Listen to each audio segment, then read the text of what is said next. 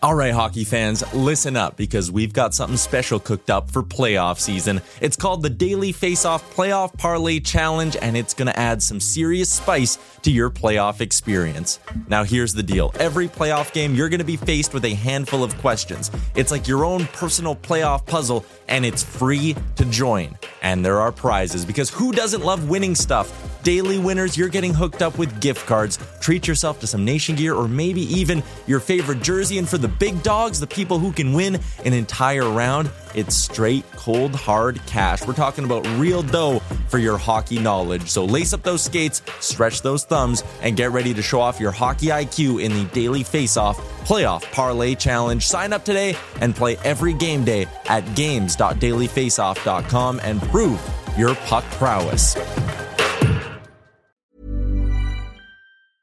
I'm Sandra, and I'm just the professional your small business was looking for. But you didn't hire me because you didn't use LinkedIn jobs. LinkedIn has professionals you can't find anywhere else, including those who aren't actively looking for a new job but might be open to the perfect role, like me. In a given month, over 70% of LinkedIn users don't visit other leading job sites. So if you're not looking on LinkedIn, you'll miss out on great candidates like Sandra. Start hiring professionals like a professional. Post your free job on linkedin.com/people today. Hey there, it's Michele Norris. I'm host of a podcast called Your Mama's Kitchen. When I travel, I'm usually looking for a way to find a taste of home when I'm not at home. And one of the things I love to do when I am at home is entertain. And Airbnb allows me to do that. When I was in California recently, I rented a house that had a great kitchen. And when we were sitting around the table, we're all thinking, we're in someone else's house. Someone could be in all of our homes as well. If you have a home, but you're not always at home, you have an Airbnb. Your home might be worth more than you think. Find out how much at airbnb.com/slash host. Um, I didn't even look at the rundown. Uh, are we like? No, no, it's fine. I'm I'm I'm ready to rock.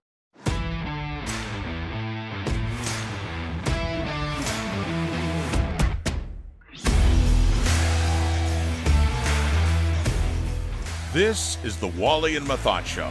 Now, here are your hosts, Brent Wallace and Marc Methot. Hello, everybody. Welcome to the Wally and Mathot Show. I'm Brent Wallace.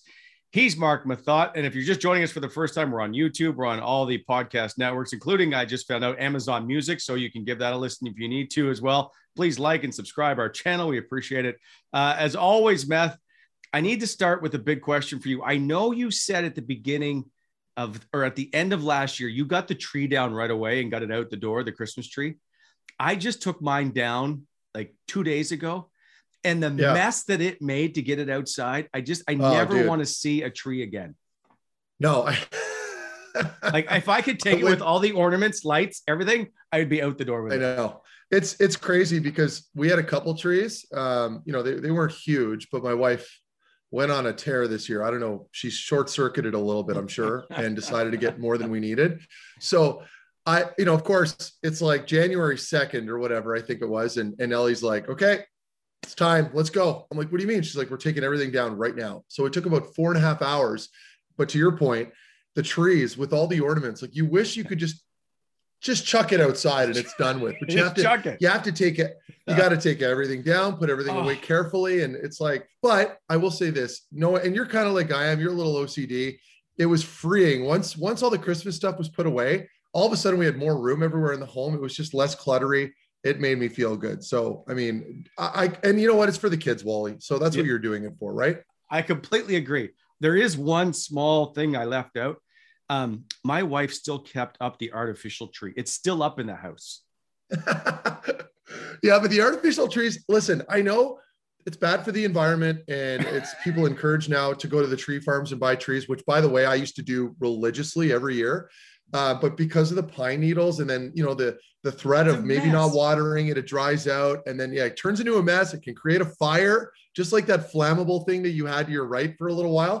It's just not worth it anymore. So we've got our we've got our fake plastic trees. They're brutal for the environment, but they're going to be used every year, and then they're going to end up in a landfill when I'm dead. You know what you can do? I saw this on the news, so it must be true. You can rent your tree. I saw this on the news, Yes. so it must be true. So so that you can rent it and then take it back at the end somehow and they replant it. I don't understand how this completely works. It oh, makes no oh. sense to me. Oh, a real but you can rent a, a real, real tree. tree.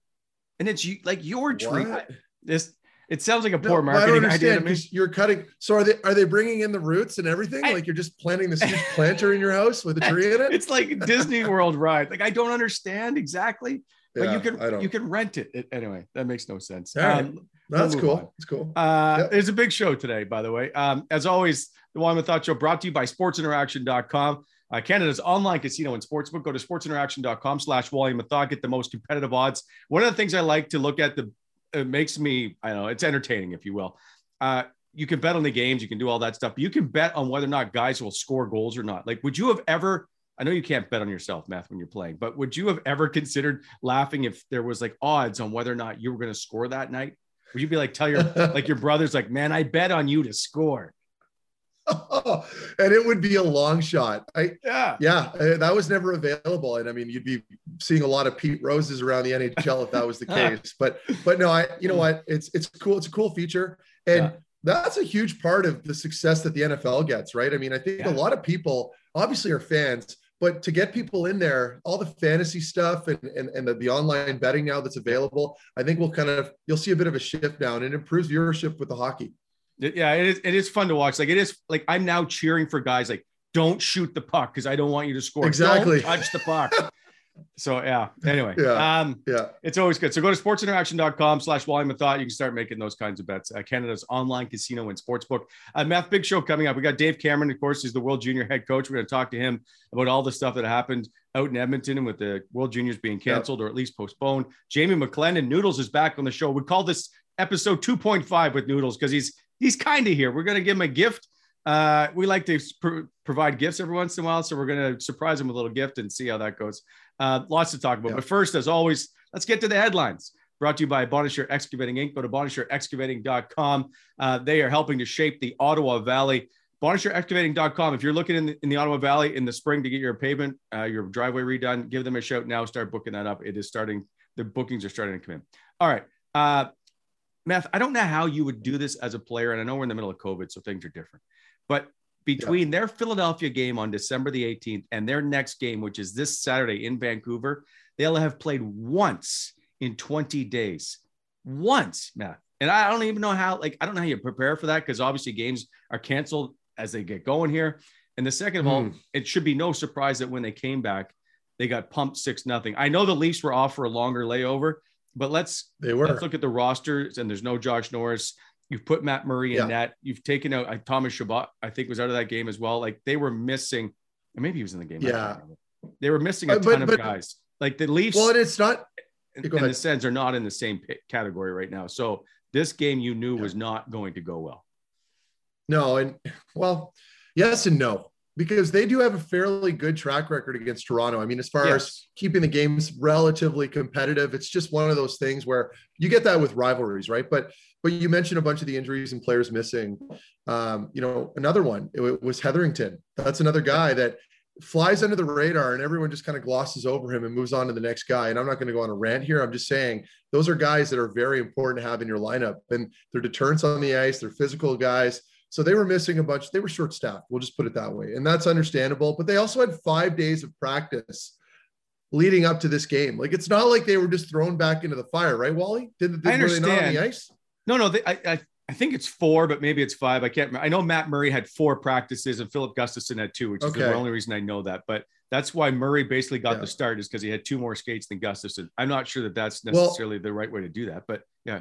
Well, Noodles, Noodles and I were going back and forth. Oddly enough, during that game, he was yeah. texting me, and we were talking about, uh, you know, the play. The, the, guys were playing so poorly, right? And we were a little surprised yeah. with the way they came out. And um, that was that was sort of the consensus between us when we were talking was that you know this team had five full days of practice and they still look pretty flat. So that's always going to be a bit of, of an alarming thing. But but you're right. To their credit, and you know, and everything, they're playing against Toronto, a very good team and they're they're hurting between COVID and all the injuries. That affects everything, of course. They don't have a ton of depth to begin with, so they can't necessarily afford to be short man like that. But uh, I didn't like the game though, Wally. Like I didn't, I didn't like their defensive structure. They were a bit of a mess uh, in the D zone. They didn't seem to be in sync at all. They weren't getting clean exits. Um, and I know we're going to touch on Matt Murray later, but I didn't think he was terrible. I didn't think he was great. It was just another Matt Murray type game where he couldn't steal a win for the guys. And right. of course, it goes deeper than that. But uh, here's another opportunity now coming up that could get back on the ice. Hopefully, get a rebound game in here because I mean, you can't continue playing the way they did against Toronto. That's going to have to change. I'm sure they're addressing it.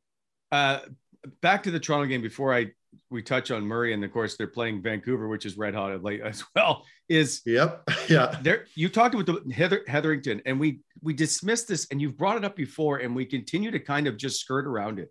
You had Victor sure. Mete, Brannstrom, and uh, Lassi Thomson in your lineup on the back end. You can't move anybody, Matt. There's no physical game. So when Auston Matthews no, is coming down the ice, nobody can move him out of the way. That's why they're getting so, manhandled. Their their blue line yeah. is such a vast void in that lineup right now, and it gets overlooked because of all the yeah. COVID and injuries up front. Right, and and the coaching staff knows that. Pierre Dorion knows that. You know these these aren't secrets, and and if you're a skilled guy, you mentioned Matthews. That's a great little example that you brought up where you're coming down the ice and you're and forwards do this, by the way. Like they, I know it because I played long enough and they would joke about it. I remember guys like Derick and Brassard and some of the other guys that we would talk about other teams' lineups and you look at their depth chart, you look at their D corps. If there wasn't a whole lot of physical presence back there, forwards are licking their chops. I'm telling you right now, they want this. It's an easy game for them, right? Yes. You're not going to, you're not worried about getting taken out in the corner. It's not going to be that hard for you at net front if you choose to go and plant your butt right there in front of the goalie.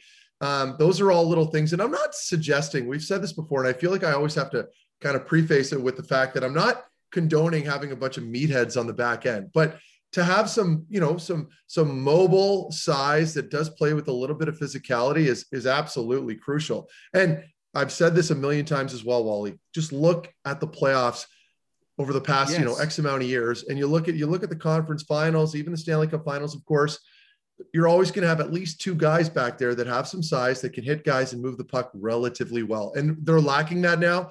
They will address it. There's no question. But um, yeah, that's that's a huge hole right now in that lineup. I just you, you can't play this game, especially on the blue line. And I know I'm preaching to the choir here, without being a physical type blue line. You just can't do it. Like it's a physical sport. Yeah they track hits for it's reason. not just yeah, and it's but it's not just laying guys out. It's no, you know when you have those muscle. bigger, taller guys out there, you you've got and you've got range, you've got longer sticks. It's harder for forwards to get pucks around nets because you're you've got that reach, you're rangy, you're breaking up plays, and it's not always going to be pretty, right?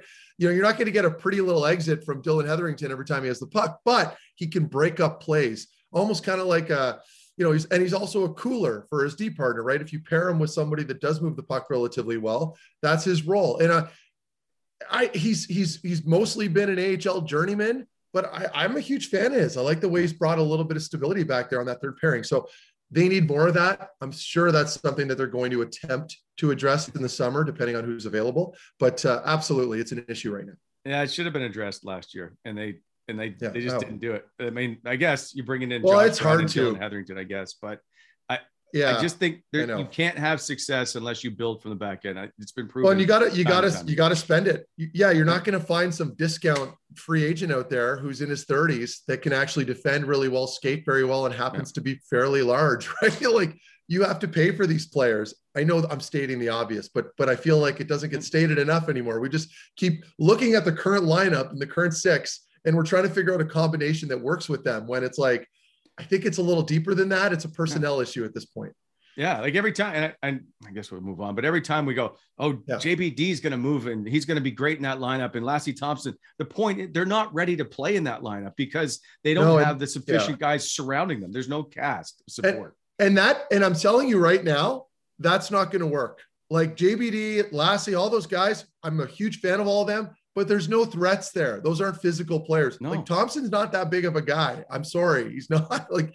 you need players that can do that kind of work out there. They're going to be good PK guys with long sticks, but that's going to come. And that's not me trying to shit all over the team right now. I'm just saying on the back end, no, that's their absolutely game. crucial. Yeah. yeah like, and, and that's DJ's game. You're right. Yeah. All right. Uh, by the way, just a quick thought. They're going into Vancouver. So out of the frying pan into the fire, they're facing a Vancouver team, yeah. A, that's been playing some games, but B, under Bruce Bruce Boudreau, like they're they're unstoppable, and Thatcher Demko now seems unbeatable. this is and going Yeah. into the West Coast is another thing. They're they're about to begin a four game road trip here, starting in Vancouver. This is a tough, tough game for them, no question. Yeah. Yep. And and this is you mentioned Boudreau, like what a story, right? You go Hmm. in there and you're you're basically undefeated. Um, but that's usually what happens when there's a coaching change and what, when sorry, when it's warranted that there needs to be a coaching change and they address it. Usually a team responds, right? You've got you've got fresh blood back there. So all of a sudden everyone's got something to prove again. Um, and that goes from from Demko all the way up the lineup. And that's what's happening. So this is a game where I, I'm actually curious to see how Ottawa responds in this because you've got a team that to me isn't that deep in Vancouver yet. They're playing out of their minds at the moment. I still think they're due. They're due for a loss. Ottawa's been known to play that upset team. This could be a trap game for Vancouver, Wally. You never know. I so agree. we'll see how it plays out for them. But uh, but you know they don't have the first change. They're a little beat up right now. Chabot's in protocol. I I- I don't know. Like that's a guy that is like he won't be there, right? So that's a player that eats up up to 30 minutes tonight. It's gonna be it's gonna either expose some players or some players are gonna have to step up and gain a little bit of opportunity and look at it in a positive light. Uh, the one thing I do appreciate about Boudreau, and I think it, I don't know, he, I don't know if he's an X's and O's guy per se, but he has this way that he's, he just deals with players, right? And they all seem to just, Yeah. he came in, he's doing cameos, he's doing all kinds of stuff. He's lighthearted, and you can see almost, you feel like the air kind of come back into the room of like, we can breathe again. It's a little lighthearted, so let's just go play. Yeah. It's a huge difference. I'm not like, I think Travis Green's a pretty good hockey coach, and I've never played for him. I couldn't tell you. Sure. I, I, you just feel like that whole weight of the world has lifted because they've won a couple of games. I can't imagine the difference in that room of what it's like to come to the rink compared to what it was under the last few days with Travis Green. Yeah, he's a players coach, Wally, and that's that's what he does. He's not well, I shouldn't say he's not an X's and O coach. All coaches in the NHL are X's and O's coaches, but he particularly is known for his communicating abilities behind the net, behind the bench, excuse me, and then um, just knows how to talk to players. And players, you know, from what I understand, love playing for him. And this has been the case now for years. The only knock on Boudreau has been his postseason successes, right, or lack of, Yeah. um, with some of the good teams that he's had. So um, to me, I don't look at that as a negative. You know, that's going to happen where you have great teams that don't really always succeed in the playoffs. A lot of things happen, but certainly a really good regular season guy right now. And this is exactly what this team needed in Vancouver. So good for them. I'm happy for them. Uh, okay, but have you played for a coach that's not an X's and O guy? Like I want to say Brian Murray, I was always told was never Yeah. an X's and O's kind of guy. He just And- let someone else run practice. I'm reluctant to like, I'm reluctant to throw a coach under the bus because am I implying that the guy doesn't know what he's doing by It's saying not he's not an that. X's and O's guy? it's just like Uh, some people, you know what? Some people can read music but can't really play the instrument. Other Well, you players, know what? other Okay. people can pick up and So- just play and understand. So it. like, yeah, like when so when I think of an X's and O's coach, I'll think of a guy like that I've played for. I'll, I'll think of Ken Hitchcock, for example, Guy Yeah. Boucher. They're very Detail uh, they're very ta- very detail oriented. Yeah. Lots of video, um, and you know they're really just kind of driving those points home to you on a daily basis. Whereas, you know, I had a guy like Scott Arniel for a little bit in Columbus. Came in, he was really good, kind of players coach, uh, ex-player type guy. Know, knew how to communicate with the players. Um, uh, who else would I? I'm trying to think of another. Oh, Paul McLean, almost to a degree as well. I'd say, I'd say Mac was kind of like that too. I mean, you know, obviously things didn't end up very good at the end there before he was Yeah. let go because we were struggling. But but when we were playing well under Paul McLean, he was a player's guy. He knew how to talk to you. He never really seemed to panic. Right. He was good at absorbing a lot of uh, attention and, and kind of playing with the media a little bit. We saw that in the playoffs against Montreal. So um, that would be another good example of a guy that maybe isn't so much X's and O's, but a player's guy. uh, Dave Cameron, which side is he on? Because he's coming up in our show. That's a tough one. Cameron, because Cameron's Cameron's very intelligent. Uh, he's a very good communicator, but he's got more of that teacher in him. He's, know, a, like well, he's he's, a, not he's a trained teacher. Well, there, you- there you go. So he's not. That reinforces my point. He's not like a your buddy buddy, like gonna shoot the shit with you. Mind you, he Yeah. would do that occasionally on a lighthearted practice day, but but he is very much a serious guy. Uh, very very smart and very well respected by the players. Yeah. Yeah. Okay. That makes complete. Yeah. Because he went to school, UPEI. He got he, he was an educator, so that makes complete sense. There you go. Um, Checks out. Finally, as we talk about in every show, I feel like, and I believe we now owe him royalties. We're going to talk about Matt Murray. Uh, he, it just we can't get away from this story. And I thought, I thought Yeah. Matt, it was unfair for him. I understand the National Hockey League is not about fair; it's about winning. So I, I preface it by saying that, but I thought it was unfair to call him up and put him in that game and expect to have him have success right away. Now, does he yeah. need to steal a game? Absolutely, I, I no question. But so he allows six goals, forty shots. Uh, his save percentage was 883 on the season right now with a 367 goals against average. He's 0 and 6. I know he had two more practices in Filip Gustavsson. I still think you give Filip Gustavsson that game, and the next game they were supposed to play was like two nights later back in Ottawa before they canceled it. Yeah. I, was it Minnesota that he should have got that game or whoever was coming? But I just felt like mm.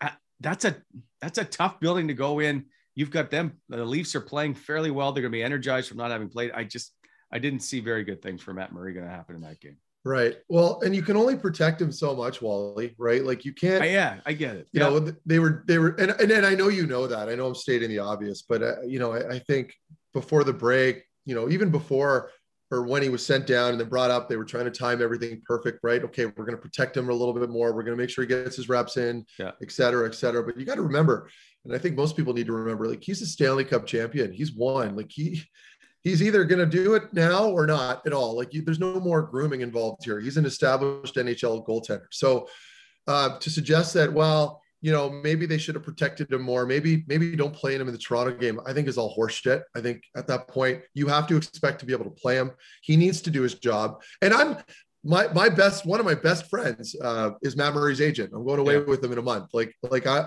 I've got every reason to protect Matt Murray right now and be very um, you know careful here with these topics. But I got to be truthful, and I don't think he's he hasn't held it up, and I know I think he knows that too. It's a, it's at a point now where you can only blame the team in front of them so much. Now I will say this: the Toronto game. I thought the team played very poorly in front of them, you know, more so than even in the past.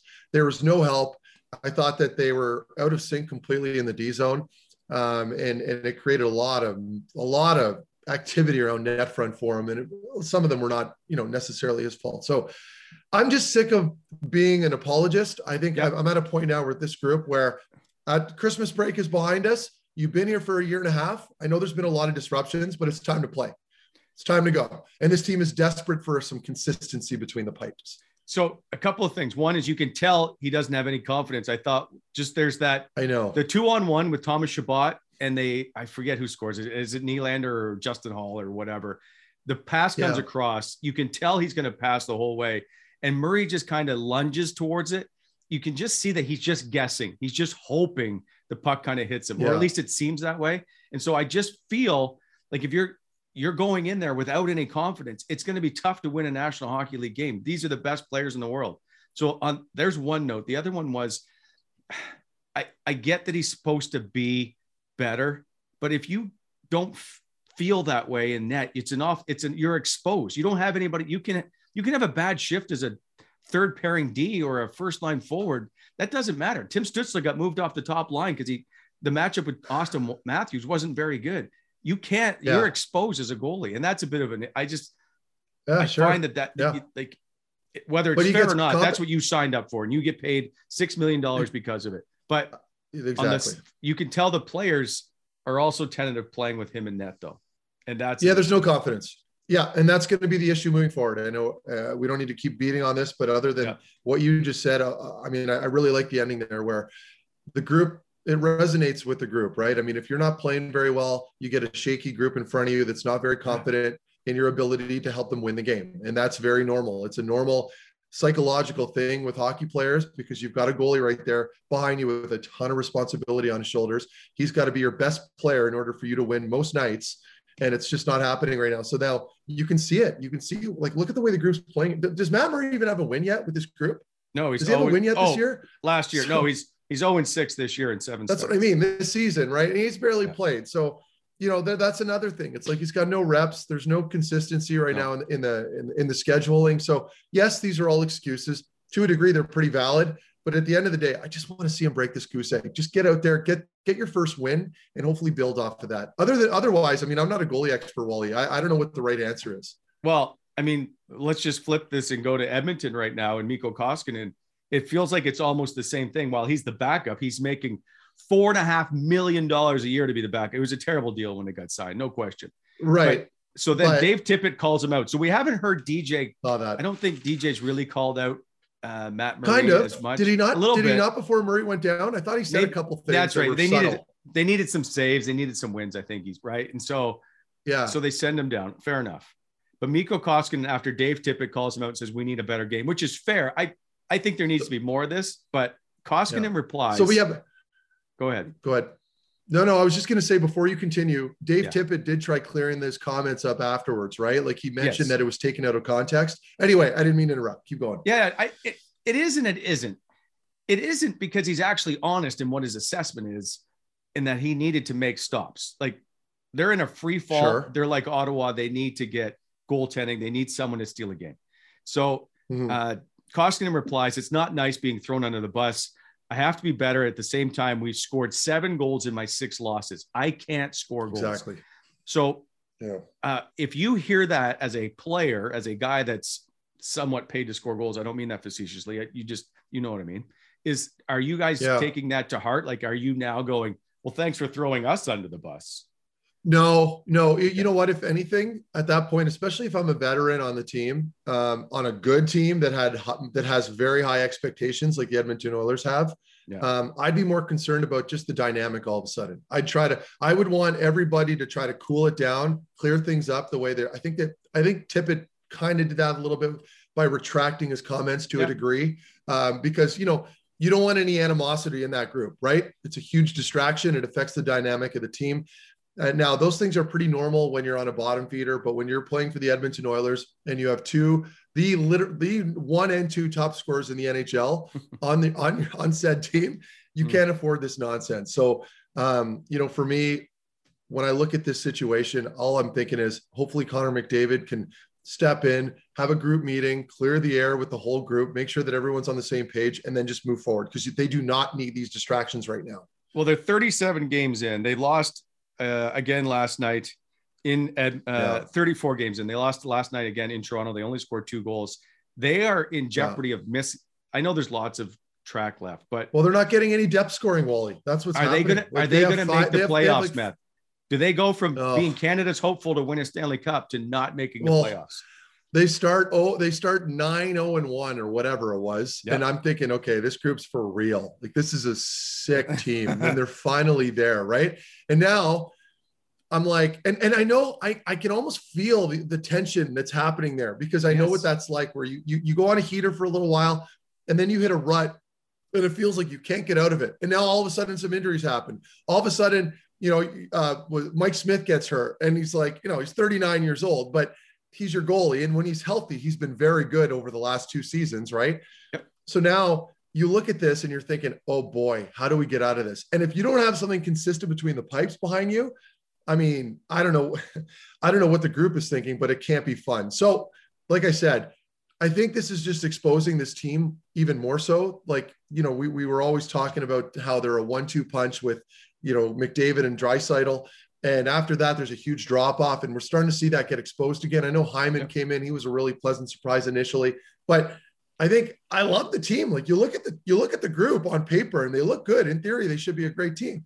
I don't like it. This is just the way that it, this is just the way the league works, right? Now look at Pittsburgh; they're on a nine-game winning streak. I never would have thought that would have been the case with them. So the NHL and the parity that's there, it makes it such an unpredictable league, and the margin for error is so small, right? Like one Oh. little nick in your lineup, and it can you can you can be on a downward spiral for three weeks. So uh, th- that that's a team to look out for.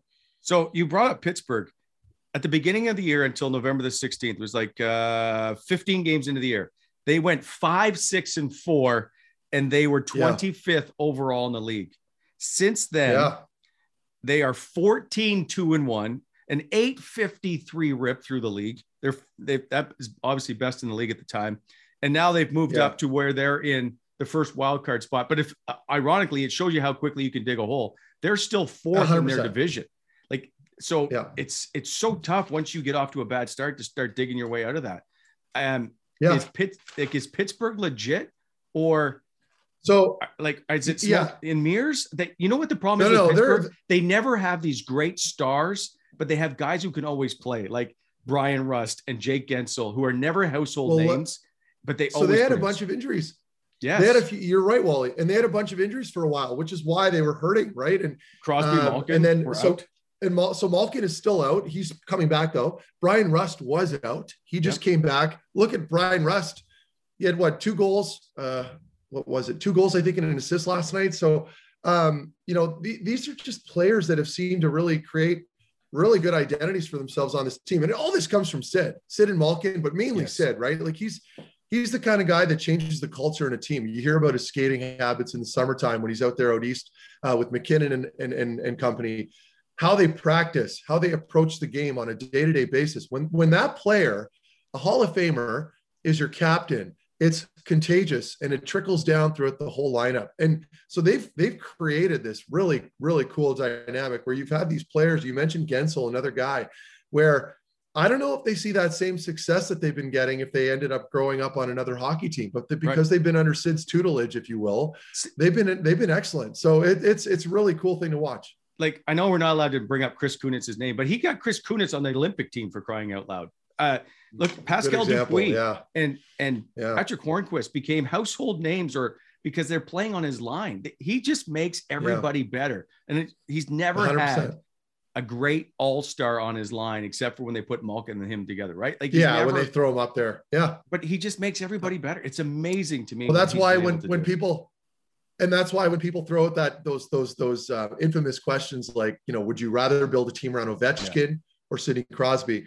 You ask any player, any NHL player, they'll always tell you the same thing. It's Sidney Crosby. I mean, and, and Sure. I don't like comparing the two because they're both unbelievable ambassadors of the game, but that's Sidney Crosby and what he brings to the table. It's not just his production, it's his leadership and it's his ability to make everybody around him that much better. I mean, look at Drake Batherson. Drake, I, I mean, we make a big deal about him skating with those guys in the summer, but when Drake Batherson's going, Man, when I show up to play three on three and Sidney Crosby's going, Are you ready to play today? You know you are that. in it, right? You've got I to be ready that. to play. And I w- I'm envious. You know, like I look back now, and if there's there's some things I could change, like that's one of them. Like the intensity in the summer skates. I mean, I I always approached it that way. I was always very competitive in those skates. But you got to understand as a player, there's always other guys that you think you're working harder than that are working that much harder than you are. And that's the difference between the elite players and the guys that are, you know, bubble or maybe just trying to get established at the NHL level. It's the commitment that these players have. It's it's and it's contagious. Like I'm hearing these stories right now and I just want to go do a workout or something. Like it motivates me, you know what I mean? And that's that's the effect that those players have on everybody else. It's those days where you go to the rink, you're exhausted, you played the night before, you're kind of in a shitty mood, right? But then you got a guy like Crosby or another player that goes, okay, let's go. Let's get out there for a little skate. We're going to go really hard for 20 minutes. Then we're going to get off. Those are the guys that kind of drag you along. Brady Tkachuk has shades of that too. Yeah. What if Adam Foote said, we got to be ready to play today? Are you are you gearing Yeah. up to play? Right? Or Oh like, yeah, Footer yeah, was beat it. like that. In Yeah. a, I've told I've told a million Adam Foote stories, and I didn't get to play with him that much. I was mostly around him in training camp and when I was called up occasionally. And um, yeah, another great example of a real leader. You know, like wasn't shy to speak up, uh, wasn't shy to tell the coach when he thought the coach was making a mistake with something. Uh, just those those are the guys that when you're finished your career, you remember those players specifically because they've had a real significant impact on your play. Uh, fair enough. Good stuff today. Uh, don't go anywhere. We're coming up after the break. Dave Cameron, your former head coach, stops by for the second time.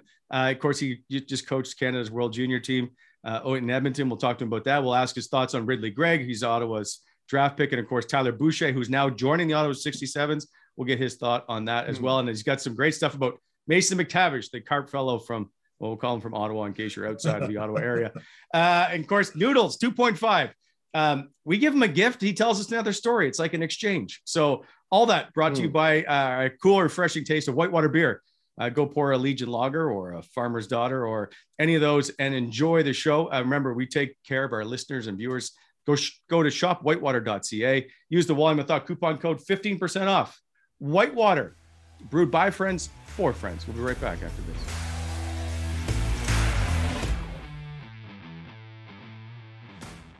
All right, welcome back to the show. And time now to bring in uh, one of my all-time favorite head coaches, uh, Dave Cameron. But before we get to Cameron, who also uh, Matthew played for, uh, we got some notes to tell you about. Pearls of Wisdom, brought to you by SportsInteraction.com, SportsInteraction.com slash volume of thought. Here we go. 36. That's the number of seasons of coaching experience for Dave Cameron. 11 different teams coached in seven leagues in three different countries. Five medals won as a Team Canada coach. That's three gold and two silver. It should have been a fourth gold, but we'll get to that in a minute. And 12, he's one of 12 players from PEI to have played at least 100 games in the National Hockey League. Welcome to the show, the head coach of the Ottawa 67s, Dave Cameron. Good to see you, sir. That made me sound old. No, you're still young. Instead of, instead of old, let's use experience. You're full of experience. That's why we want to talk to you. yes, I am. Last time we had you on, Math was unavailable. So now you guys get to have a chat about what it was like to try and coach Marc Methot, but we can get to that in a minute. Oh boy. Um, yeah, let's avoid that. is the It was easy. Oh, all right. So you just let someone else handle is what you're trying to tell me. well, no, as a coach's what makes it easy on a coach or a coach's dream when you coach guys is when you put them on the ice, you know what you're getting. Hmm. And that's that's what that's what math was. You put them on the ice, you, you knew you knew exactly what you're getting. So for the most part, the game is consistent. And when you have consistency in your game, uh, that breeds success. What did and you get from Marc Methot then? Old time hockey, I call it. Some people, some people, but physicality, simplicity, um, predictability. And so, uh, you know, a couple of highlights, a couple of, he, he was, a, he was obviously a real good compliment to Carl because Carl, Carl was the run and gun dynamic type of player. And for those guys to succeed, they always need somebody to, uh, to stay at home and cover it up and, and get them the puck. And today's today's athlete a lot of times think the the flash and dash is the way to go because all they do is watch highlights, right? Well, there's only very few flash and dash guys that make their career strictly on flash and dash. The other guys have to have some semblance of old time hockey, and um, simple simple is good. Less is more a lot of times, mm. uh, and uh, every every team every team that's successful and goes deep into the playoffs or goes to playoffs year after year, for the most part, they have a lot of those simple players. So Meth would like me to get off this topic as soon as I can, but I got one more question about him, and that is he's known to be a little ornery to be around. I'm curious of what he was like for you to be around. Well, you it's funny, describe ornery. Cranky. Yeah, exactly. Well, okay, well, cranky. Okay, well, fair enough. Crank, cranky, cranky is what the non-hockey people use to describe their cohorts of work. Competitive is what coaches use to describe cranky hockey players. Jammer's being really good right now to me, and I yeah. appreciate that. Dude. Yeah, Thank you very true. much, Coach. Yeah, You're welcome. Okay, you earned it. I'm trying to find just. I just want that nugget. I just give me something, Ken, well, anything. Yeah. Well, well, let's move forward.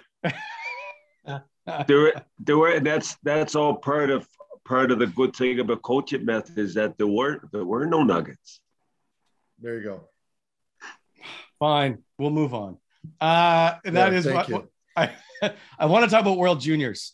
Um, and obviously yes. the disappointment. Like, I know it would probably take you three days to try and explain how this all went down in a short period of time, but can you sum up what it was like from being in quarantine to try and put a team on the ice to worrying about COVID? Like, what was this like as a head coach? Or did you just go, I'm just going to coach whoever I got and let everybody else deal with that stuff?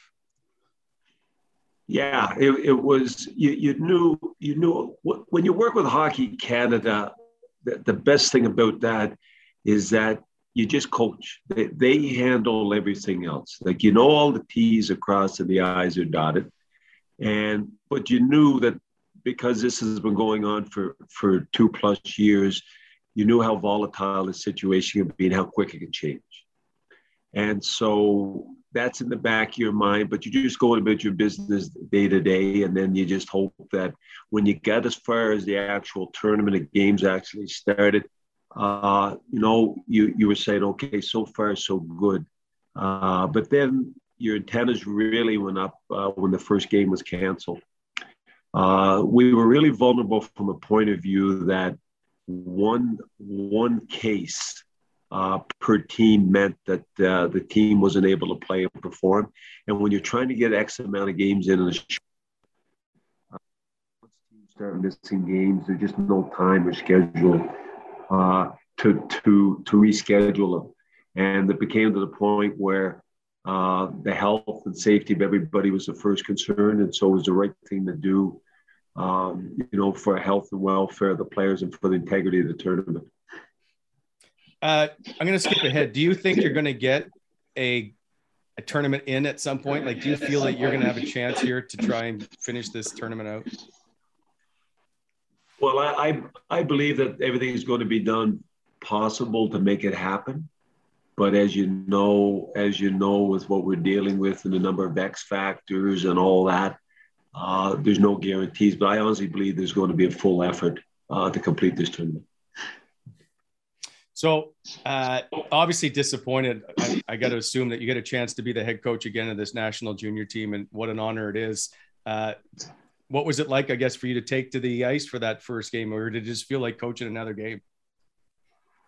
No, it was it was quite a ride because if you if you want to go back to the start, um, you know, we're getting into mid mid to the third week in July, and I was I was all ready to go back to to Austria to Vienna, and uh, was excited, was settled in there. Would have been my fourth year back, and within the course of three or four days, I went from not going back to Vienna to head coach of the Ottawa 67s to the head coach of uh, Canada's World Junior team this year, and you know, no place to live, uh, knew nothing about either team I had to get to Ottawa. I had to get through a training camp.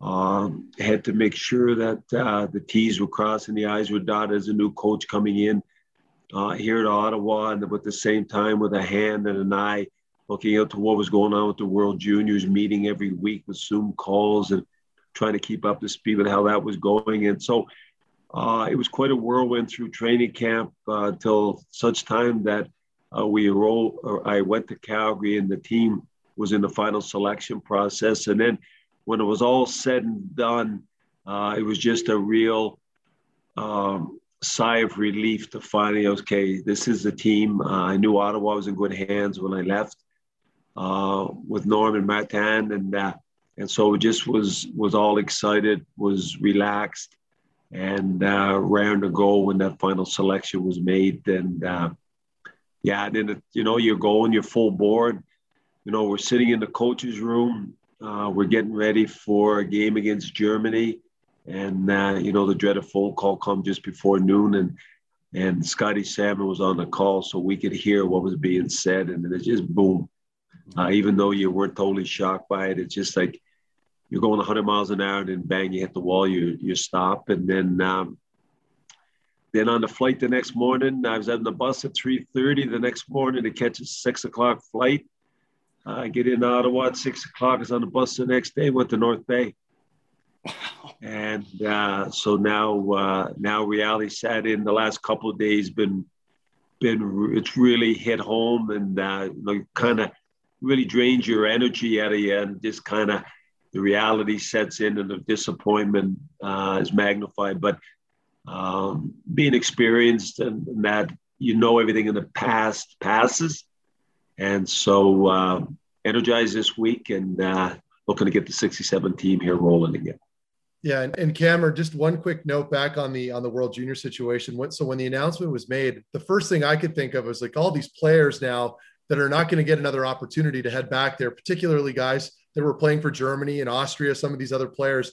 I mean, I guess at that point, what do you tell the players when you hear that news? What's what's the what's the message that's sent across to these young men? Well, you know, we we had a so so when we got the message at twelve o'clock uh, at the rink, the the players had gone back to the hotel and they were in the process of getting the pregame meal because the five o'clock game and some of them were sleeping. So we wanted to make sure that that they heard it from us. And so we put things in place. We called a, a one o'clock meeting. So I'm sure at that point, as you know, everything gets leaked. I'm sure the players knew what was up. Yeah. And but we didn't want to we didn't want to tell the players until it became official. Uh, Hockey Canada wanted to protect that protect their integrity in terms of delivering the message. But um, so we got them all in the room, and you know we just talked, and And I think it was at that point where you really realized um, the importance of this tournament to them. I mean, I think you always knew it now, but to see the reaction and to see the tears oh, and to see the total bewilderment in their face and really, uh, Matt, at that point, um, there's nothing you can say other than that you share their disappointment and and uh, you realize that the group in that room uh, is the elite of the elite, and you know the bulk of them are going to have long, long, long pro careers, and so uh, you just tell them that uh, you know it's it's that's what life is. It's gonna it kicks you in the ass uh, every once in a while, and that's what it is. But uh, you know, you made the team. We were up and rolling. Nothing you can do about it, and you will feel a certain uh, bit of accomplishment, even though we didn't finish the tournament. When you realize that you made the team, and it was it was a best of best tournament, and we were holding our own. No, fair point. I uh, I'm with you on that. That's got to be very difficult. I I guess to try to lighten it up, were there any other players in that group in that short time that you spent with the with the guys? Were there any standouts to you? I know you don't want to single out any players, I'm sure, yeah. but were there any guys in particular that really kind of impressed you and surprised you? Yeah, you know, it's it's the good the good thing about it too is that is that uh, other than their hockey skills, because because watching and scouting them, you, you get a pretty good idea, and for them even to be on the on the on the invitee uh, roster, you know that their skill set is real yeah. good. But then when you get in, and the good thing about coaching hockey and and your team is that you really really get to know them because you're with them every day, right? It's that's the thing about hockey. You're with them every day, so. Was with this group uh, for three plus weeks every day, and so you get to see some of the some of the characters and some of the traits. And I mean, you got you got Owen Power, the first overall pick, uh, you know, who won a world championship uh, in the spring in Latvia. Yep. And just just uh, I was really intrigued and wanted to meet him just simply because here was a guy that um, you know put the NHL on hold. And there's not many guys put the NHL on hold, first overall pick. You know, you're instant millionaire and stuff like that. But uh, he wanted to do it because he knew it was best for his career. He wanted to go back to Michigan with a chance to win a championship, and he wanted to come uh, to the World Juniors and have a chance to represent Canada there. And so, just a calm influence, elite, elite player, a really high panic threshold, and he just gets the puck. He doesn't panic. And ironically, he told me a lot of his poise in hockey came from because he was a real elite uh, box lacrosse player. Oh no way! So it taught, okay. Yeah, it taught him how to how to how to evade checks and, and roll off checks and, and things like that. So at him and and they had Cole Perfetti, uh, who was in the American Hockey League. and played some games in Winnipeg, but uh, he was on my list to phone to let him know that he made the team uh, even before we went to Calgary. And it just was a reminder. He was that excited uh, to get to play in the World Juniors again. Again, he won the World Championship in the spring with Team Canada. Uh, but just drove home how much that this tournament means to these guys and how passionate these guys were. And, and Kaiden Guhle, captain, is just, he's like Jonathan, Jonathan Toews. He's just captain serious, uh, but just loves the game inside out. But I would say of all those guys, those are real pros. But the, the guy I liked best from old school and character was Mason McTavish. and this guy is just all hockey. He's just a hockey player. Everything he does, when you look at him, uh, whether it's in the dressing room, whether it's in the training room, whether it's in the weight room, whether it's in the ice, whether it's in a meeting, this guy is just hockey player written all over him. And he was just all in. And um, great personality, uh, honest as the day is long. I, I don't think that kid could lie to you because you ask you ask him a question, he just tells you right out. So one awesome. of the things, one of the things, just to give you an idea, one of the things that we were talking about was puck possession and managing the puck. And so, in order to give them an idea what I was talking about, them I I used the lyrics to the Kenny Rogers song, "The Gambler." You got to know when to hold and when to fold. So after I did my little speech on that, I said to Mason, I said, "You know who Kenny Rogers is?" Without missing a beat, he says, "No." so he's as long, he's as honest as the day is long. And never Maybe, mind trying to appease the coach in his story. Yeah. He just flat oh, yeah. out told you no. right away. You might want to yeah, update awesome. your music list. Yeah. Just at least to the 2000s.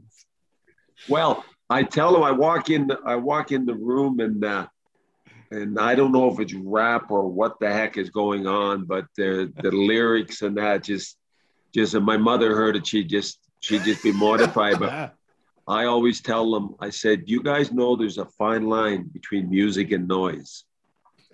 So uh, I, I, agree. So I, I got throw in, I got throw in my country tunes, and every once in a while you get a guy that that runs the country tune, so it's good. Yeah, good, good. Math likes a lot of noise. Um, was Connor Bedard a serious question mark for this team? Now that you look, can you just honestly tell me that he was just going to make the team already? He scored four goals in the last game. No, it no, but it but you have to remember it's not it it's not an all-star team. And so so when you have a player of exceptional status like that, uh, you know, you you you, ha- you have to be careful too that you don't put him in the wrong situation. Sure. Hmm. I mean, you, you look you look back you look back over the history of all those exceptional players that come in young. Uh, they they didn't dominate. Agreed. You know, they they they yep. they just kind of come in and got their feet wet and because there's there's a huge difference between a 16 19 year old in terms of physicality and that um, so you, you know his you know his skill set but at the same time the same time you know uh, you can't cut another good player just because there's an exceptional kid in the mix so he earned it make no bones about that he he he earned it and he came in and we moved him around the lineup uh, you know, and he he he was he was very good. The thing I liked best about him was how coachable he was. Hmm. Uh, you would tell him something was so I give him a little I give him a little rub after the U Sport games there where he scored and they were asking about him and I said the only complaint I had was his shift length. And I told I told him that on the bench too. Right, that rest of the tournament not an issue. Good. Right. And so the other thing about exceptional players is that obviously they're exceptional from the offensive side of the game, which you can't teach. So I I just tell them I said, hey, you don't need me in the ozone, but I want to I want your your play away from the puck to mature a little bit. Hmm. Uh, I said because as exceptional as you are with the puck, you have to have a have a certain amount of uh, defensive responsibility if you're going to move up the ladder and, and play big minutes. And you, are never going to be your best defensive player. Nobody would ever put those restrictions on them. But at the same time, those elite guys, they they they want to they want to be elite players, not just elite offensive players. And so um, so very coachable. Yeah. Uh, listened, uh, took the advice, and, and worked hard at it. So uh, full marks for him coming in and being one of those 16 year olds that didn't just make the make the team, contributed uh, pretty impressively offensively. Good. He was fun to watch. Uh, there is an Ottawa Senator pick on that team, Ridley Greig, who's been known to be play with an edge. So, what was like your first conversation with with Ridley Greig?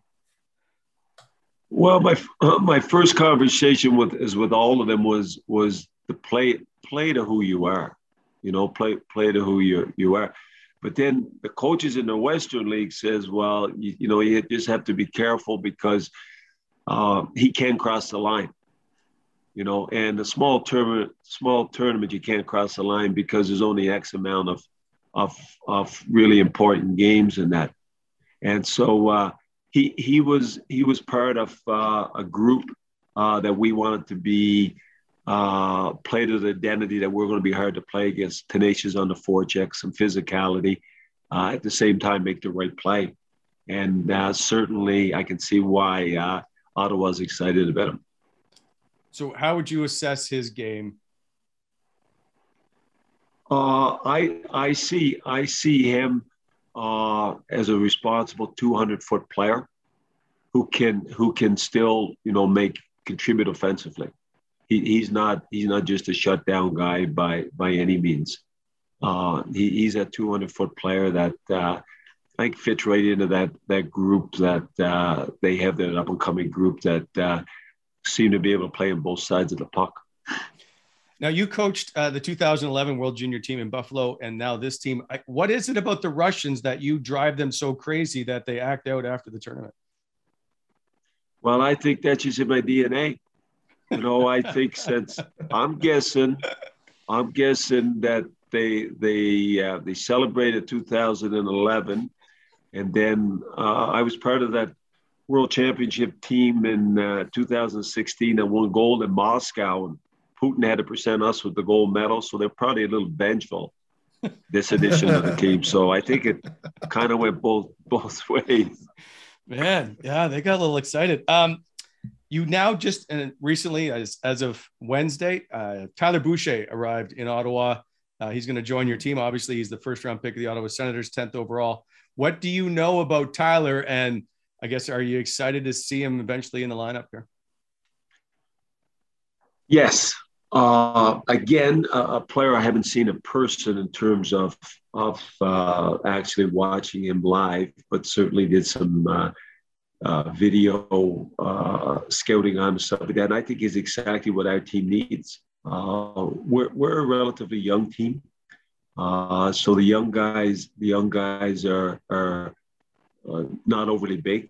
I mean, they're they're, they're like most 16 and 17 year olds are still growing stuff like that. So uh, we need a little bit of meat and potatoes in our lineup. And uh, that's exactly what, what we're getting here uh, in, in, Tyler. And so uh, see him coming in here. Uh, I think he's in Ottawa now. I haven't seen him yet. And uh, but he's gonna he's gonna be a big part of our team moving forward here, and and understanding that you know his his game's still developing.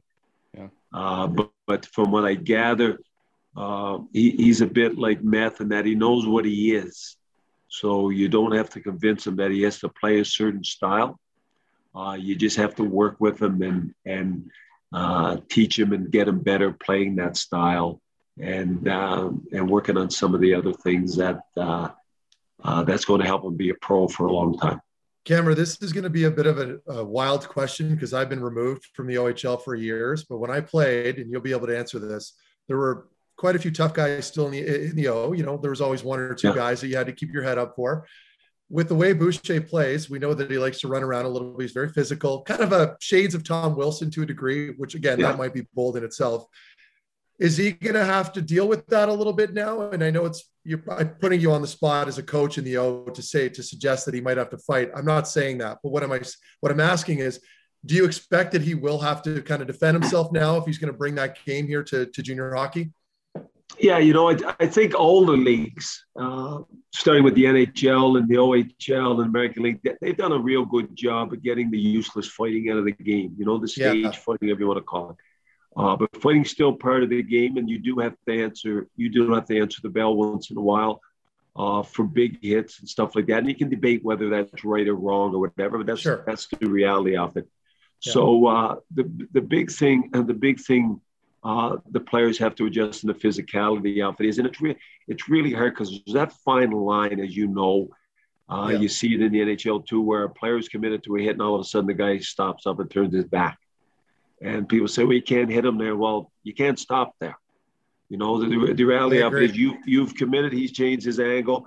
Uh, there's no right, there's no good guy, no bad guy there, but it's, it's, it's you're going to get suspended for that.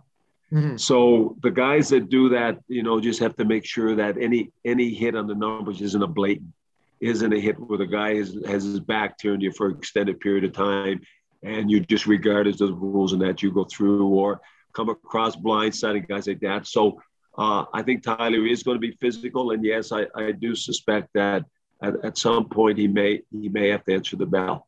Yeah, and and I, I only ask that because he's coming from the NCAA where there's essentially no fighting, right? And all of a sudden, yeah. obviously, he's playing against smaller players, not quite as mature yet. You still have that element now to worry about. That's why I was curious, just to hear what your thoughts were. Yeah, but you know what too is I learned over the years too. Like you, you think that this the NCAA and that the no fighting comes out of there, but I think I think uh, George Parros played Princeton. Yeah, he did. You he know, did.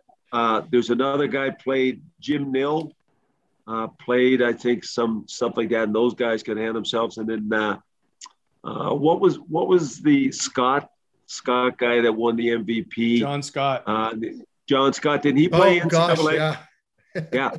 So yeah, sometimes those guys are sleepers. Good point.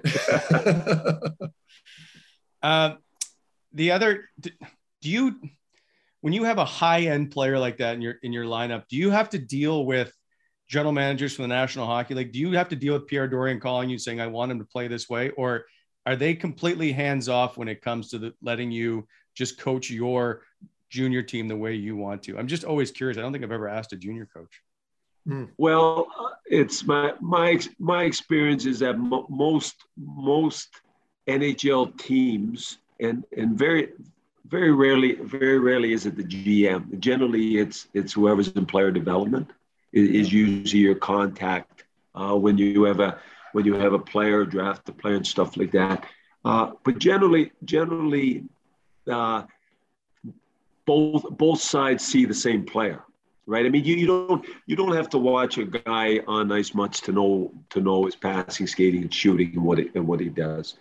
And so most most guys, uh, most NHL organizations and juniors see the same same kid and and have the same goals in mind. Uh, and that's a good thing about junior is that it's usually the parent, sometimes the agent, mm. uh, that doesn't see the same kid that you see, right? Um, yeah. But no, generally NHL team player development, and my experience anyway has been we both seen the same player, and uh, both both envision him getting to the next level playing a certain style. Uh, I got a couple of other questions for you. One is you're good friends of Gerard Gallant. The other day I saw him yelling at the official extensively. I'm just curious if he's ever yelled at you like this. Like I, I thought he was going to lose his mind. So I'm curious of what you did. You text him and go, "What happened to you?" No, I haven't talked to George since I was coaching in Calgary and he came in with Vegas and we exchanged text messages and he said, he says, let's just tie and one of his win it in overtime. I said, great. They scored two goals in the last minute and beat me in the regulation.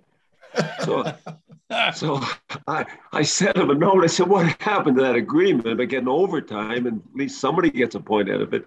He just said something like, crap happens. That's fair. No, um, George, George, one, George really a really a quiet guy. So when George's upset, uh, genuinely, it's good reason. he was a little wound. Uh, yeah. Finally, I one of the other questions: New Brunswick Senior Hockey League you played in, and I meant yeah. to ask you the last time on the show about playing in that league. And so, um, what do you want to take me back to you playing in uh, St. John? And I, was it you also you know you played in Charlottetown and Fredericton, I think, right? Did you play for the Alpines? Which where was the Alpines? Yeah, Fredericton.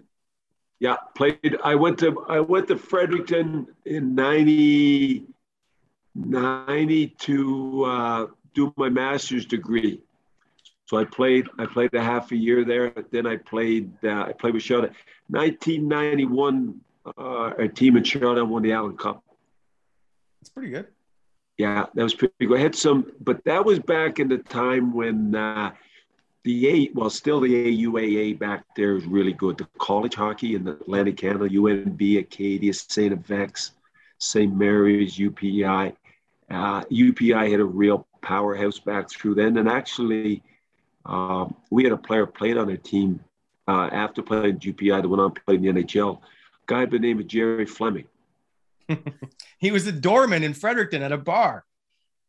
Gerry was huge, six foot four. Yeah, he played well, he played he played in Fredericton, uh, the American Hockey League team, yep.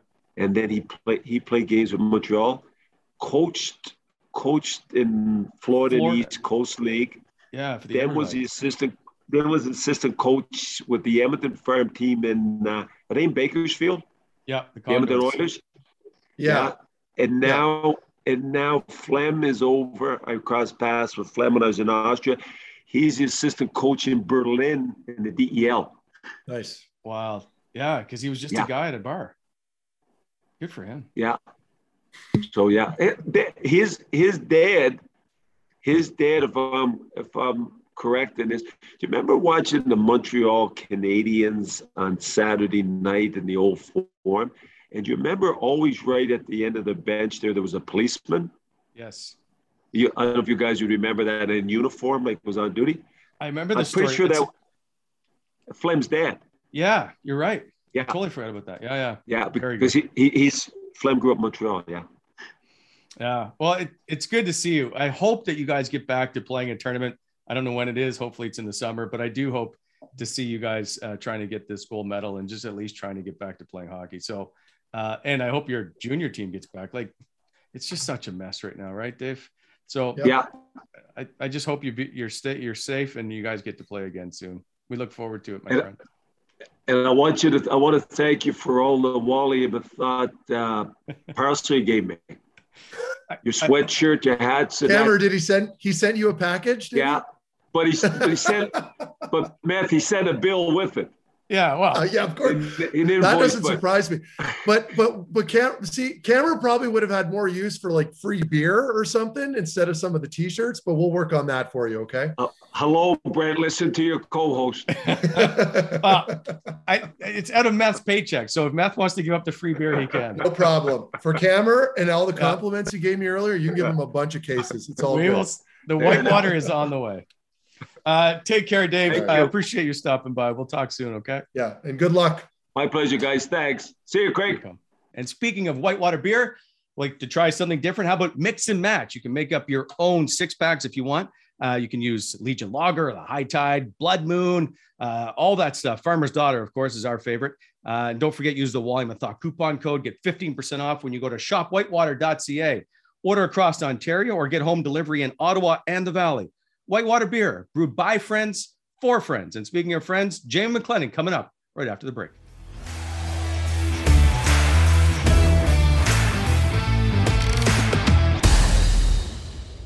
And welcome back to the Wally Methot Show, and welcome back to Jamie McLennan. And Happy New Year, Noodles. How are you, sir?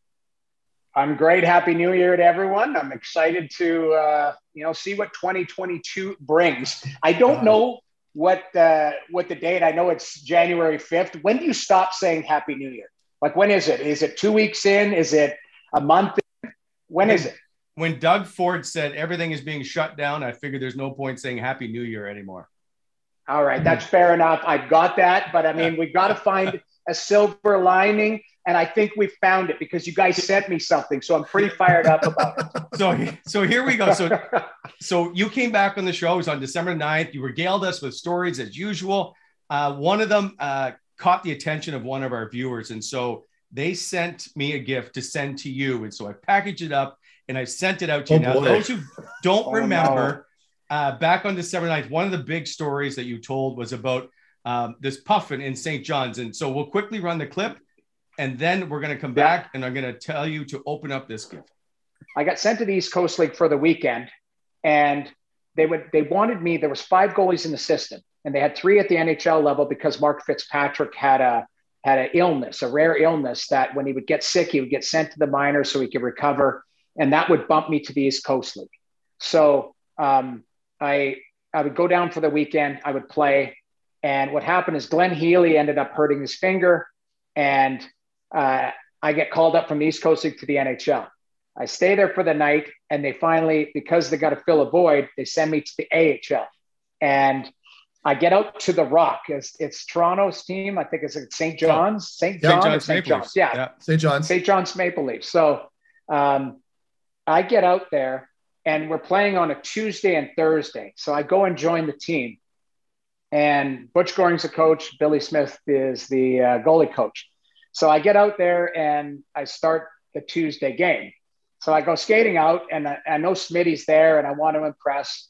And as I go to scrape my crease, there is like this bird of a mascot. It's, his name was Buddy the Puffin. It's like this weird shaped like bird.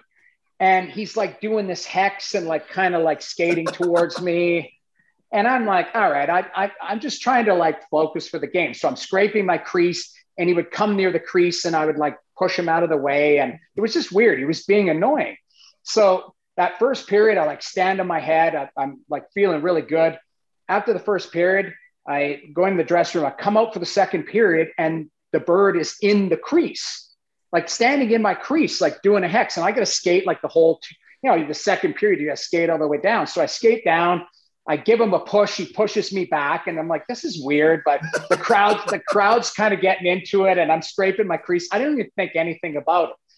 So end up having really good period. Third period comes out. He's there again. I push him. He kind of pushes me back, and I stand in my head. I, I don't know the score. I think James Duthie ended up looking it up, but like in my head, I think we won like 3 1 or 5 2 or something. And I got like a star. And I, I played, I thought I, I made like 35 saves and I was like unbelievable that night. And I am so proud. I'm like, hey, I just put a show on in front of my goalie coach. And so I come off, I'm the last guy off because I was a star. And I go into the room and the guy's like, hey, noodles, you know, and I go to, and in my stall is Billy Smith. And he's like, I need to talk to you in the hallway right now. And I was like, all right, you know, and I'm thinking, oh, he doesn't want to give me all the accolades in front of everyone. He takes me out in the hallway and I'm standing there and he's like, don't you ever let that fucking bird stand in your crease again. And I was like, what?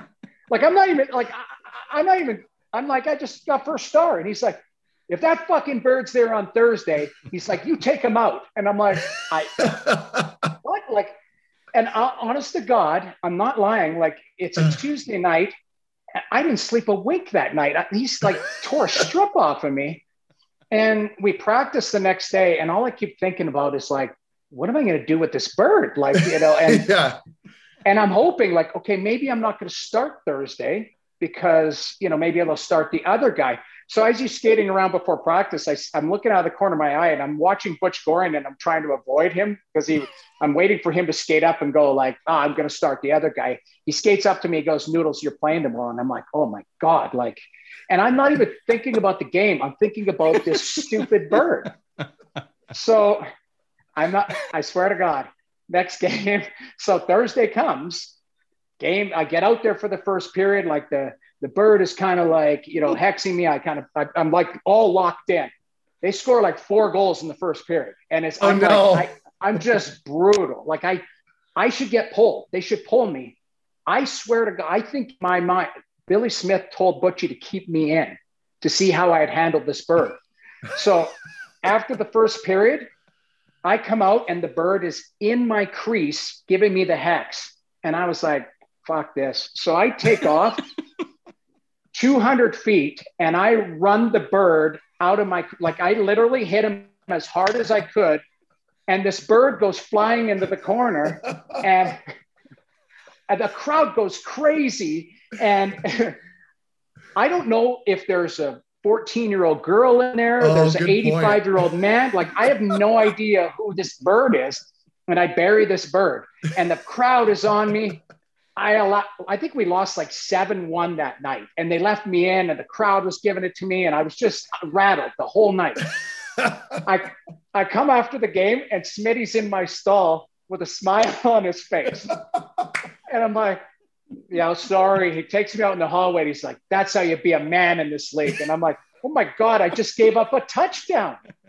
I literally just gave up a touchdown. And he was like, "Not you you let you show them you show them how you can Man. be. And I was like, unbelievable, like that. I'll never forget that. But like to this day, people from St. John still send me notes going like this Buddy the Puffin is like their mascot out there. Like it's, you know, that's the guy. Um, okay, Noodles, you can now open up your gift. Okay. I was concerned if friend, it was a... Matt Cross sent this. And so um, from the rock. All right, Matt. Oh, wow. All right, what do we got? What do we got? It uh, is a t-shirt. Oh, that's I was just trying to suck up to you, but that was that was underwhelming. okay, wait, that's not it. I just needed to pack it in there. Oh, okay, all right. Yeah, well, okay, well, I'm going to be wearing that, yeah. man. And here it is. Oh my lord, here it is. I okay. swear to God, I love it. I love it. It's Buddy the Puffin. I this is unbelievable. But the, the best part about this is I don't know what's in there. It could have been remember when I told them the story? It could have been a 14 year old girl, it could have been a 97 year old man in the puffin suit. I'm happy this is just a statue. It's gonna go. I've got a little statue situation going on over here. That's a bobblehead. That's me. It's a really creepy 3D like thing of me. And this is from, we talked about this. This is from the major league guy, Corbin Burnson. Is that his name? Yeah, that's outstanding. Uh, I'm going to put that right there, but he is going to go right here. Buddy the Puffin. That is oh. amazing. And I'm going to bring it up. This is awesome. And it's funny.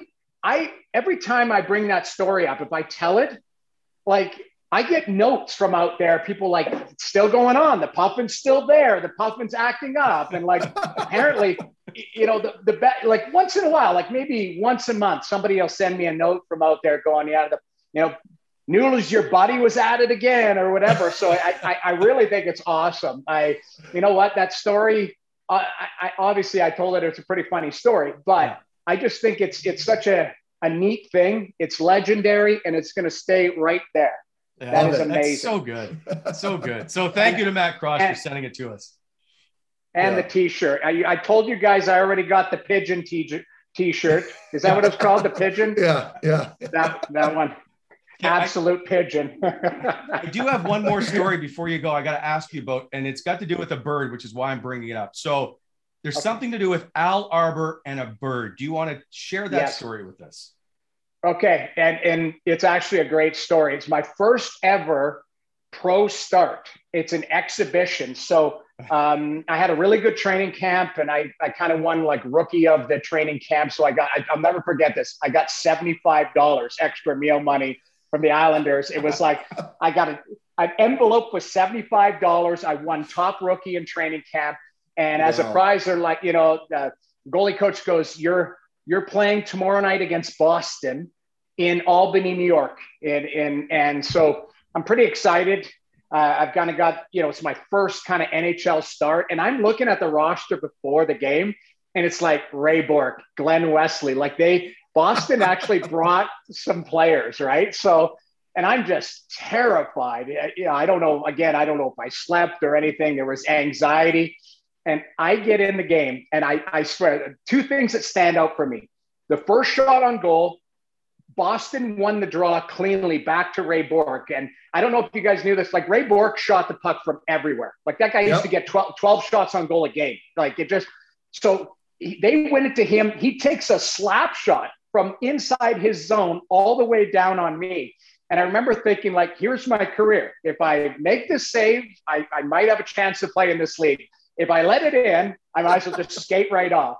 So I catch it, I put it down. I'm like, oh man, I'm an NHL goalie. You know, it's fine. Uh, honest to God, I was out to lunch that that that period. Like they scored three goals in like the first five minutes. It was just all hell was breaking loose. Like it was tic tac toe, back door. Everything's happening so quickly. So Al Arbour calls a timeout. And I think he's just like, man, this kid is just getting his ass handed to him. I need to slow things down. So I skate over to the bench and and Al's just kind of sitting there and he leans over and he goes, Hey, kid, come here. And he goes, Do you think, and I swear to God, he's looking at me and I, I know I, I might have tears in my eyes. I have no idea. But he's looking at me and he goes, Let me ask you this. Do you think if I put the net down and put a bird in there, the bird could stay? and I was like, What? And he's like, If I put the net down and put a bird in there, could the bird would it, the bird be trapped in the netting? And right away, the, the ref blows the whistle. It's like, okay, let's go, you know. And I'm skating back and I'm looking at him, and he's like, Well, answer me, answer me. And I'm, I'm like, I have no idea what the hell this guy's talking about. And I, I go in the net and I ended up, you know, making some saves and settling into the game. We end up coming back. We end up tying the game 5 5. And he comes to me after the game and he's like, so like nothing else. He, he comes up and he goes, you got my answer. You got my answer. Like what, it, you know, could that bird escape the net? And I'm like, I'm sorry, I have no idea what you're talking about. He goes, neither do I. But he goes, I needed to say something to get you off your, like to get you back into the game. Like he basically, he could see that I was overthinking the game. And yeah. he was like, I, I needed to jar you somehow to get you off of overthinking the game. So he's like, I just threw it out there. It was it was unbelievable because I was like, what the hell is this guy talking about? And he's like yelling at me from the bench, you got my answer, you got my answer. And I'm like, I have no idea what to say or what. And it ended up that I kind of settled into the game and and you know, like I say, I wouldn't say I, I went on to an amazing career. I went on to a long career, but it was, you know, it was kind of a, a test of like, I think he knew just a grizzled veteran coach is like, this kid is shell shocked. He's rattled.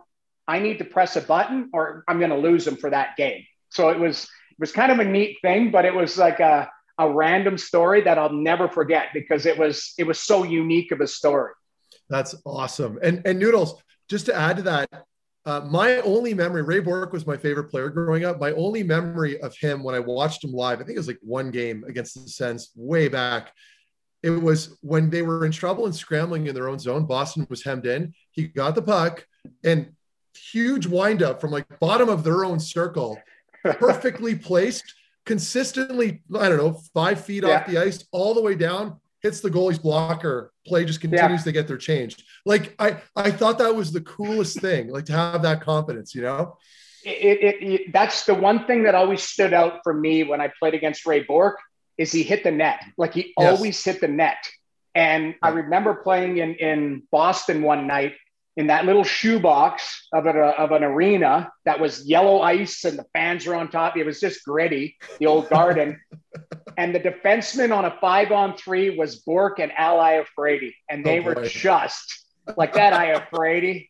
Skull it or no skull it, that guy had 110 million, like a 110 mile an hour slap shot. Unbelievable. Oh, yeah. And yeah. yeah. very, very intimidating. But yeah, like just watching Bourque throughout his career, like even seeing him, like he, like to me, that's what a man looked like on the ice. He was a big, strong, and yeah. grizzled and hit the net, and everything about him was unbelievable. So very intimidating. And I'm lucky I made the save on that one. I didn't stop anybody else. I remember Glen Wesley score a red rotten goal that night, but it happens. Oh well. Nice. Very nice. Uh, Noodles, uh, we appreciate it. Um, we're going to uh, let you go, but uh, we will keep you in the loop to have any more animal stories that you may have to share with us uh, further on in your career. Yeah, I. You know what? Next time you guys have me on, I'll tease this. You have to ask me about Jimmy Roberts stories. You guys okay. remember the legendary coach yeah. Jimmy Roberts? yeah, so sure. J- Jimmy Roberts was this grizzled, like old, and he he ended up being our defensive coach in St. Louis, but he was a head coach in the minors for years. And he never like he never wore hockey gloves. He wore gloves with tape on the fingers, like just old gloves, and he wore a hat with a pom pom. And he never used a stick as a coach. He would just skate around with his hands behind his back and like just be talking and whistling on the ice. I have a million Jimmy Roberts stories, and they are the best because he's uh, he's honestly one of my favorite coaches of all time. I love him. He, he passed away. I wouldn't say sometime, somewhat recently, but um, I love that man. And honestly, Noted. there's so many amazing stories on him. Awesome. Uh, thanks, Noodles. Uh, we're going to wish you a Happy New Year one more time, and then we'll never say it again. So we'll talk to you soon. All right. Happy New Year, guys. Thanks for having me.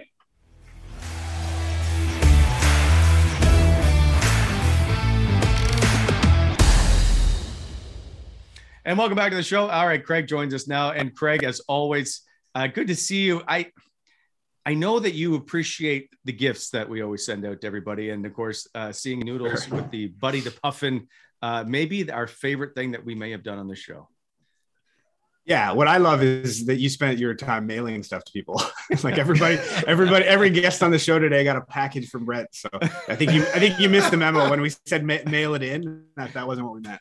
ah, yeah. I, I will tell you, uh, the budget we have for shipping with Canada Post is huge. By the way, yeah, I was gonna. That's so funny. Anyways, I think it's great that you're out there sending all your packages off and mailing everything out. And so mail mail time with Brent, or we got to come up with something for that. But yeah, I thought that's pretty funny. But, well, at the yeah, beginning anyways, of the show, that, we uh mm-hmm. we gave away bobbleheads. And so I went and mailed, and I was like, well, "What's it going to cost? It's a free bobblehead." It was like twenty two dollars. I was like, "Yeah, it's not cheap. It costs more. It's expensive to mail it." Yeah. Anyway. Yeah, so nah, pretty expensive. But yeah, boys, great job great job today with both those guys. Dave, I mean, I love Dave. I love that he shouted me out at the very end there because he doesn't really like. We were talking about that at the end. He doesn't. He just thinks the whole call is the interview sometimes, right? So yeah. the call ended and he said bye to anyway. So he left it in. That was fun. Um, but yeah, Meth, I wanted to ask you one more thing before we get out of here. There's been some some chatter online here about the Olympic team. I'm seeing some tweets. Uh, oh. You, where are we at here? Are you going? Are you going or not going? Where, Wait, where can I interrupt for one well, sec? Hold on. Absolutely. I will yeah. say Monday is going to be partially your Olympic comeback show. Ooh. So don't give okay. away too much just yet. Okay. Okay, I'll give you guys enough. a teaser then. Yeah. I'll give you a teaser. Um, I skated the other day with a bunch of kids uh, at the uh, ODR in Manotick, Mm-hmm. and um, felt really good. So, we'll like see. really good means Now- what? Uh, defensively because I hadn't really handled a puck in in some time, but Yeah. like my movement was surprisingly really good. Now, I did a really hard leg workout yesterday in the morning, and then I took my son out skating afterwards. And I could feel it was a little sore. It was a little sore. Okay. So, so I don't have the same bounce back that I had in my 20s, but uh, you know, this is sort of like a group of expendables, right? That are that may be going over there to the Olympics, you know, with all due respect to some of the good players. So Yeah. we'll see. You only got to play like nine games. I don't even know if it's that many. Like you don't have to play a lot here. What's what's the name of that movie? The uh, the football movie with Keanu Reeves. He's a quarterback. Oh, The Replacements. The, they're- the replacements. The re- yes, the replacements. Yeah. Yeah. So that's sort of the vibe I'm going for here. I like it. We're gonna All work right. on that on Monday. I will say, like you posted that picture of you skating outdoors, and like the next two days on Instagram was shots of you with the massage gun on your quads. oh no, that massage gun is completely unrelated. We were at Costco, and as I'm walking in, they were on the left. You know when you walk into Costco and they have random crap on Yeah. the left side, Like, Yeah. you know. And I saw they had those Theraguns. Well, it wasn't a Theragun; it was a sharper image product, but um, it was like 99 bucks, and I'm like, wow, because usually they're a couple hundred. So I grabbed it, put it in the cart. That was it. Completely unrelated to the knee pain that I was feeling due to skating. Okay, just So you're an it. impulse shopper, is what you're saying. No, I'm not. I'm actually very effing cheap. But uh, when it comes to my body, my Yeah. so I don't cheap out on food or recovery stuff for my body. You know, so those are things that. I'll, but when it comes to my wife and her pillow spending or anything around the home that's aesthetic, I'm totally against any of that. I my kids got one of those massage guns. They're fantastic. They're great. Yeah, They're great. Anyway, not for me. I don't Yeah. need it, but for him, it's really good. Um, I Craig, have you ever used one of those? No, have you I ever haven't. used those massage guns? No, I haven't. Oh, I, w- I sent you a message the other day too because I was battling some tendonitis. I know. So I was like, well, anyways, okay, all right. Yeah, but you were more- saying you were saying the tendonitis. You were feeling that after your booster, right? yeah, but here I don't know what I don't know why. I still haven't figured it out. It's fine now though. But I, I picked Well, up if you a, want, a- if you compression want to throw on the tinfoil, I'm Yeah. ready to go. Okay, yeah, I don't know. I, I think it might have just been I'm like kidding. I think I'm my kidding. arm. I'm kidding. No, no, no. I, I think my arm just might have been fatigued from it. You know how it almost feels like it's flexed the entire time after Yeah, you get and your you're and you're and you're kind of soft, so that's Yeah. normal for you. You know, it's So like the good. most it's so sad because i hear you guys like you're like out there battling and lifting weights and stuff i was like i'm pretty sure mine's from using a computer mouse too much so Craig's got a Craig's got a fucking ice pack on his arm from a, from a shot. yeah I, my, my arm can't take it it's so Yeah. weak from just like years of using a mouse and clicking and stuff like that my arm's I've falling got apart carpal tunnel. yeah it's embarrassing so yeah Kidding. or maybe i need maybe i need one of those guns too then to, Okay. to blast out the Well, maybe tendonitis. Wally Wally can send you one through mail it to me Post. yeah mail exactly it. ship it on over yeah. All right, Ah, sounds good. all right, boys. Uh, Monday is the Olympic announcement on the show, so don't go anywhere. We we will see you then. Uh, thanks for watching uh, the Wally Methot Show. Have a great weekend, everybody.